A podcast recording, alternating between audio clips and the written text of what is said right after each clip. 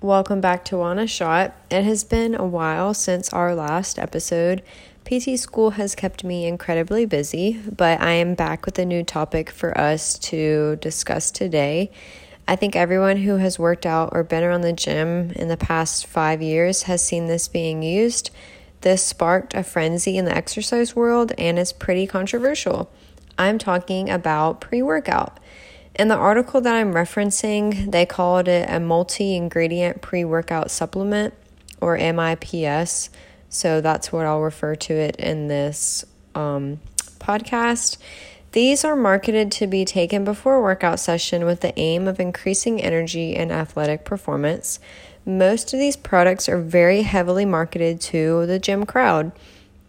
When I was doing my research, I saw um, lots of different brands and their marketing. Some of them had words like explosive, energy, focus, and I even saw Master Blaster to build muscle faster.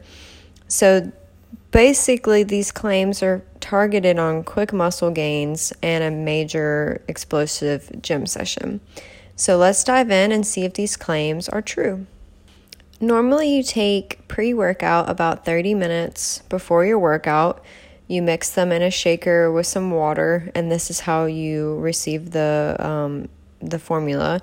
Lots of brands market having other benefits in the powder, such as nitric oxide, creatine, and many other different ingredients.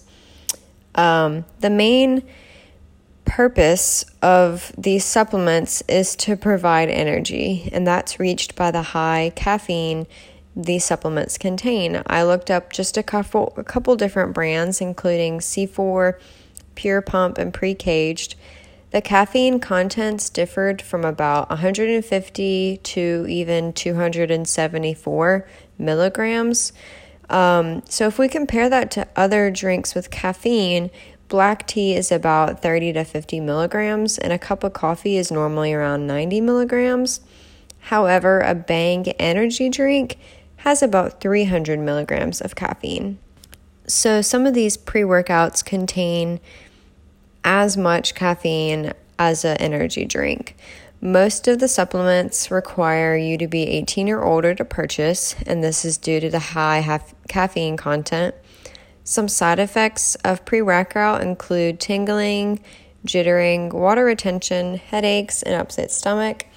C4 claims on their website that the tingling you might experience is due to the ingredient beta alanine or beta alanine this is a non essential amino acid which the body can produce on its own. Um, some side effects of taking this orally does include tingling. So, now that we kind of understand what pre workout is, let's take a look at the research on how MIPS, um, what it does to the body. So, the article I chose was MIPS safety implications and performance outcomes. They looked at force production, endurance, muscle strength, gender, hormones, a bunch of different factors. And it showed that MIPS had little effect on max strength um, and max force. force. However, long term uses greater than 10 days did show some improvements on force production but it showed little resistance to soreness and DOMS, which I know we've discussed in previous episodes, but DOMS is delayed onset muscle soreness. So, MIPS was found to be relatively safe with short term research. There's not a lot of research on the long term effects of using these supplements, um, but they did recommend discussing this with your healthcare provider due to the interaction the supplement may have with other medications or over the counter medications that you may be taking.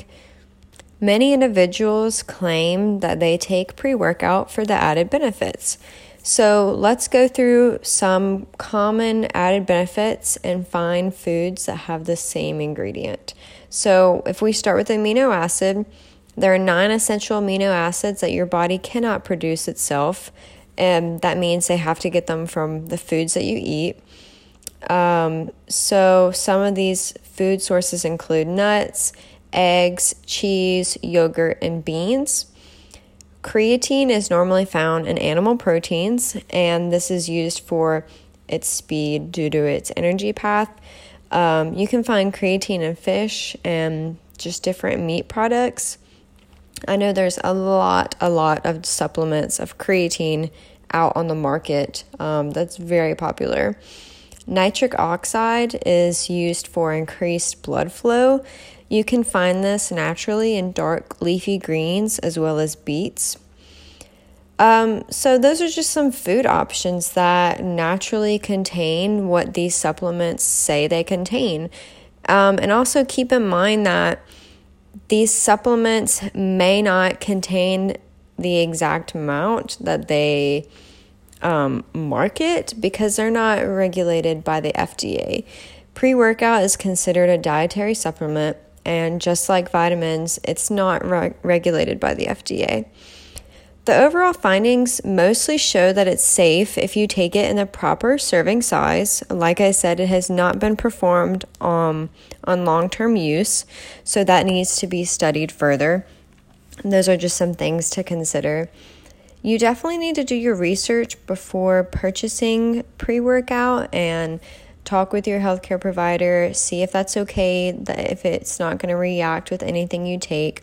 Some people have really high reactions to um, things with caffeine. Some people it doesn't affect, but some people it does. So, those are just things to keep in mind. Um, also, I thought it was worth mentioning the dangers of dry scooping. Um, dry scooping is taking the pre workout in powder form with no water. This can be extremely dangerous um, taking more than a serving size is also extremely dangerous. If you're taking pre workout in the morning with 300 milligrams of caffeine, you might want to skip your coffee or your energy drink later that day, just because that is such a high amount of caffeine that you're putting in your body. Um, just what I said before, people react to things differently. So that's always something to consider. Um, Pre workout might work for your friend, but if you take it, it might make you feel very jittery, very nervous at the gym, and you might not like it as much. Um, so just keep that in mind. Um, another article that I had found mentioned that half of the ingredients in certain MIPSs are manufactured as a proprietary blend and the amounts of each ingredient is undisclosed. So, do your research and make sure you find a product that discloses every ingredient and says every amount of that ingredient that is in that supplement.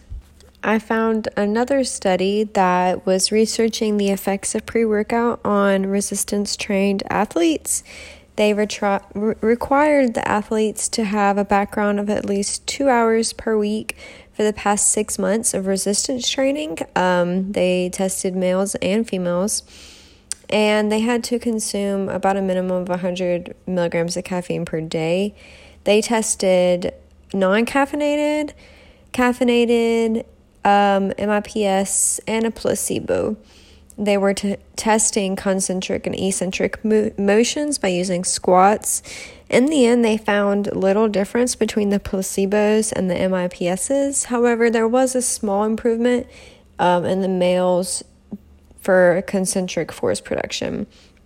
Their final um, statement of the article I found was really intriguing. Um, so they said, the potentially powerful physiological influences combined with possible physiological benefits um, of some specific formulations may contribute to real world effectiveness of certain pre workout supplements.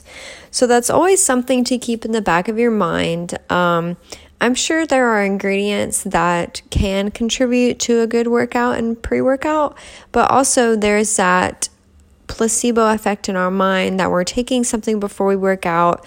Maybe this is going to help me in my workout, so you go harder in the gym and you see better gains. So it's always something to consider that maybe this is a a psychological effect instead of a physiological.